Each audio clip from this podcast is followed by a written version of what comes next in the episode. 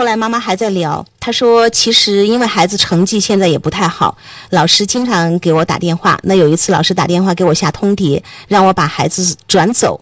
我应和着，希望老师给我们时间，说孩子会好起来的。后面妈妈还描述了一个事情，她说有一天她发现孩子应该有另外一部手机，发现了之后呢，她是这样子跟孩子聊的，她说。孩子，你一定还有一个手机，你让妈妈看一看，是不是打游戏卡？如果是卡，妈妈给你买一个好一点的，两千左右的，你随便选。孩子就把门打开了，把手机给我看了，告诉我是同学帮他买的，还没有给钱。妈妈就说，我当时呢带他去买了一个两千多的手机。我跟孩子说，打游戏是生活的一部分，你以后可以敞开打，妈妈支持你。晚上十一点前把手机放在我房间充电就可以了。孩子同意了，但是大多数时候都会超时。我就会在卧室里等着，不关门儿，提醒他十一点了。但是没有多久呢，老师又跟妈妈反映说，孩子老说眼睛疼，带医院去检查，医生就说用眼过度、眼疲劳，说尽量要少玩手机。之后我就问孩子到底怎么想的，孩子就说：“那我周一到周五嘛，十点十五分交手机，但是从来都是十一点多才交。周末我放长了给他用，他会玩到十二点半，有时候一点钟还在玩。我没有办法，我最后还是要求他十一点之前把手机交过来。我心里挺焦虑的，这何时？”是个头，天天时时刻刻抱着手机不放，周末很难看到写作业，估计最后呢让同学发答案抄的。我今年从来没有管过他学习，只管生活。他的地理、生物居然也还好，全部都过关了。老师天天叮嘱家长监管学习，我监管不了。上次数学模拟第一次，他居然考上了一百分，开心的不得了，还主动告诉我。我曾经问过我的儿子，我说你会不会一直沉迷手机游戏？啊，因为有的人就一直沉迷就出不来了。他说：“妈妈，你放心吧，我不会的，我又不会打这个职业电竞。他们出不来是因为在现实生活中找不到乐趣，我不会。”但是他天天手机不离手，然后老师三天两头总说让我把孩子监督好。马上初三了，我想给他找一对一补课，但他不想，那补课也没有用啊。我在这一段里面看到，其实妈妈真的是还是很努力的，想要去学着，呃，接纳包容孩子哈，想要学着。温和的去跟孩子说话，但是我们会发现，就是妈妈做这个事情真的是有一点点匮乏的原因。你看，在这一段里描述受到最大的挫折是什么？来源于老师，对不对？就是学校的老师，然后一跟妈妈说什么，然后妈妈就有点扛不住了，就一边会觉得是老师在给他压力，一方面大家有没有觉得，其实妈妈特别认同老师，觉得老师说的真对呀？你看，都是老师让我来监督你啊，就证明你确实需要监督啊。就是我把你放开了，就对你。不好啊，不负责任呐。我们看得出来，其实老师的压力在妈妈这儿也是会让她焦虑的一个点。其实妈妈已经都看到了孩子的进步，对不对？比如说没有管学习，结果这个生物、地理这些全部都过关了，监督不了他的学习，数学模拟考还上了一百分，对不对？对。然后我觉得孩子是有进步的，但是妈妈对于这个进步是完全看不到的，都还是认为你还不够好，就是孩子的进步完全没有给到这个妈妈。力量也没有给到妈妈这个信心哈，反而会觉得哇，你会不会永远都沉迷于手机游戏啊？妈妈没有办法相信孩子，就是他虽然想要学习，呃，接纳，想要学习包容，想要学习温和，但是我一直在强调，温和而坚定的背后有一个特别强大的力量，是信任的力量，相信孩子，包容和接纳的背后也是一个信任的力量，这是非常非常重要的。而妈妈现在的状态是。我没有办法了，我只能让你这样。就是好多招不好用了，以前的那些招哈，就是强行的不让使用手机，严格的监管手机。妈妈可能也会听节目，发现到最后其实你是控制不了这个事情的，到最后会越来越失控。那妈妈说，那我就让你去用这个手机啊。让你好像不好奇了，我们经常说釜底抽薪嘛，你就让孩子用个够。但是在这个过程当中，我们会发现，其实妈妈是相当的焦虑，她是抱有一个最后的目的，希望通过我这个样子，孩子能啊觉得特别的感动啊，或者是立刻就有一个奇迹般的反转啊，孩子就会变成一个自律的孩子。而且在放手的过程当中，你真的就撒手不管了吗？其实，在放手的过程当中，亲子关系的建立，这个才是第一位的。对。我们其实很多时候给孩子自由也好，其实是给他一个有规则的自由，那个有规则的自由，就是我们温和坚定的这个背后的一些东西。那这个东西里面是从小给到他的，所以如果是亲子关系已经有被破坏的情况，如果我们还要重新去建立的话，这个时候要重新给到孩子自由，你要去看看孩子真的需要什么。我觉得像孩子说，我其实又不会打。呃，电竞游戏对不对？不会去当一个电竞选手。我现在就是打游戏，但是他仍然在玩。那我就反过来问一下，这个孩子现在学习成绩是这样子的，那他真正的，你知道孩子喜欢什么吗？你知道孩子就是他真正能够，你认同他或者你愿意支持他做点什么？我们成都话叫做莫名其妙的事情，就是他的兴趣爱好究竟什么才可以得到你的支持呢？在前面我看到就是养育的那个环境里面。啊，妈妈特别想要培养这个孩子读书哈，但是孩子读的书不符合他的规范和要求。对，然后就没有让他读了。其实那个也是一个特别大的遗憾。他说孩子到六年级了，还在看那几本书，《神奇校车》哈，《床边的小豆豆》。六年级了，依然只看这些，我就把这些书给收掉了。是功利性太强了。我们说，一个小学六年级的孩子，如果对这些书一直抱有浓厚的兴趣，其实你根本不知道这些书里边哪些在打动他，在 塑造他的智慧，是在塑造他的天。地，但是妈妈会觉得你六年级应该读六年级的书，所以我就把这些书全部通通收收起来了。我想培养他大量的阅读，很遗憾。所以这个孩子其实真的沉迷游戏有很重要的一个原因，是因为他没有自己其他可以做的有价值的、会被父母认可的事情。那他不玩游戏，他能怎么办呢？就是妈妈与其焦虑孩子天天这样怎么办？我们说最后的落脚点一定是跟孩子做很多他喜欢的事情。就是孩子说的，好多孩子出不来，就是因为他们在现实生活中找不到乐趣啊。我觉得这个孩子真的把我们的话说了哈，好像孩子在这个生活当中还有一定的乐趣。那这个乐趣是什么？妈妈其实可以真的去发现。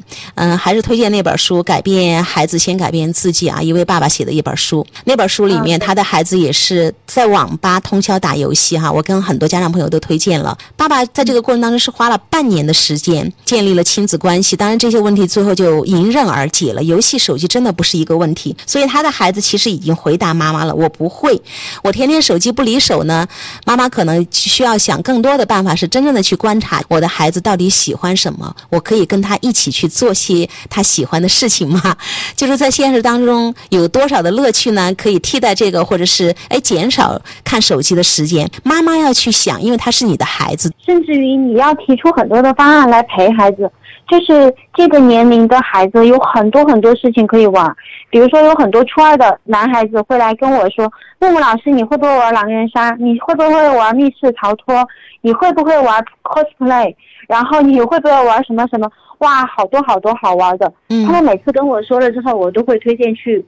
就是尝试一下，真的，我们要尝试去接近这个孩子的话，只能够我们非常非常努力的去先进入到他的世界去尝试，他在看什么，他在玩什么，我们需要去看到他在这些事情里面的乐趣价值，然后我们才有可能给出其他的所谓的建议和意见。在这个过程当中，我们经常说的，你跟孩子待在一起，如果你觉得是美好的一个事情，你跟孩子做一个什么事情，你觉得这是最温馨的亲子时光，可能那个时候的陪伴，包括孩子来说，你们才会有相同的这样一个感受。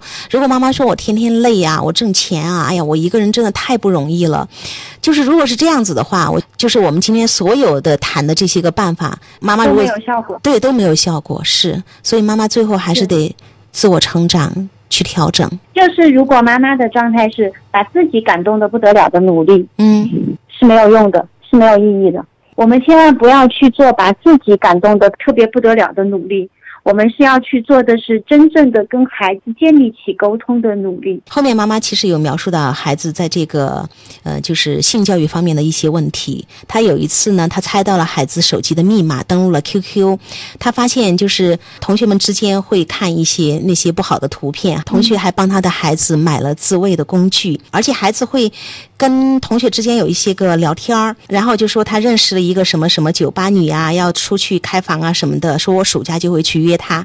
然后妈妈说我旁敲侧击的说了这么做的一些危害，容易感染一些什么病哈，容易得什么什么病。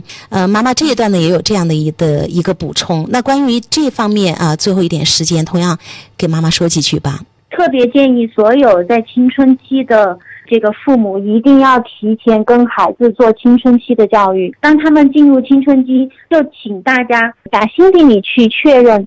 他们已经长大了，去尊重他们从身体上的长大，然后很认真的告诉他们：恭喜你长大了，你即将面对什么样的需求，你的身体即将面对什么样的需求，那这个需求要怎么办？然后也包含你需要怎么样来保护自己，这个是非常非常重要，要很坦诚的，非常这个呃客观的，不带任何的评价色彩，不带偏见，不带歧视。也不要带着难以启齿的这种羞耻感的，因为对于性这个点没有羞耻，也没有歧视，就是很正常的一件事情，去跟你们的儿子女儿好好的。有一个青春期的谈话，性教育我们以前也说，越小从小抓起哈，孩子们在就是可以看绘本的时候，就有很多这样的一个书，了解我们的身体，对吧？什么是隐私部位？我怎么为自己的身体负责啊？做主，我的身体我是有自主权的。所以，当爸爸妈妈们从小开始给孩子做这些个性教育的呃这些工作，其实到后面青春期的时候，你是很容易跟孩子去聊这些的。我还记得我在一个群里，有家长们在讨论说：“哎呀，这。”这个手机真的要严管啊！一个妈妈说：“我看到，嗯，那上面有很多那些个内容哈，有时候孩子会看到怎么办？”然后我也看到一位曾经我的嘉宾，一位妈妈，她在群里说：“她说其实我的女儿在小学的时候就告诉我，就是四五六年级的孩子们。”基本上都对性已经很懂了。他说：“你们还以为孩子啥都不懂，就是好像觉得孩子越不懂越纯洁越好。”他说：“你们可能真的需要去学习和成长了。”因为很多家长给我的理由就是：“我那个时候没有学过呀，我不也长大了吗？我不也就该懂的时候懂吗？没有的。在我们现在随着这个信息爆炸的社会，父母需要成长的第一步就是如何好好的。”跟你自己的呃孩子谈性这个问题，呃，那妈妈就是后来发现这个事情，她没有去戳穿，也没有去指责，而是可以用一种聊天的方式说：“哎呀，你看好多新闻啊，这样子容易出事儿啊。”我觉得如果妈妈是用这样的一种方式去给孩子提醒，目前来看来还是做的很 OK 的，是吗？呃，对比就是。一下子就紧张了的好，嗯，就这方面还行哈。妈妈会旁敲侧击去跟孩子聊这个事情。如果我觉得可以去通过新闻哈或者电视剧哪些个热剧正在上映的过程中，妈妈去跟孩子聊一聊这些，有可能孩子真的会把这个玩笑当真，但有可能还真的只是一个玩笑。但是不管怎么样，我觉得我们真的要把工作做到前面，就是一定要好好的跟孩子谈青春期的问题。也一定要好好的、开诚布公的跟孩子谈心。最后呢，关于这个手机的问题呢，今天同样我在群里看到一位家长妈妈，她也是说我的孩子沉迷手机游戏，我该怎么办？那其中的一个回复我觉得特别好，她说我的孩子。经常夜里两点后才睡觉，他会呢做很多事情，就是在放假期间，他会沉浸在自己的音乐世界里，每天练习吉他、钢琴、长笛。夜里呢还会对着电脑录歌、录音，常常都是两点以后才睡。遇到焦虑的父母会着急，觉得熬夜不好，面对电脑时间太多等等。但是我没有焦虑，我只是告诉我的女儿，你晚上睡得晚，所以早上就不要那么早起了，想睡多久睡多久，不要有压力。力，当然举这个例子，并不是想说我的做法是对的，焦虑的父母做法是错的，而是想说我们的内在信念决定了外在事物的好坏。如果父母的内心信念是晚睡不好，那么投射到外面就是孩子这么做是错的。所以我才说外在事物是我们内在的投射。我看到这一段的时候，我也希望能够帮助到这位妈妈，就是真正的放松接纳是一种什么状态？嗯，还有就是你的。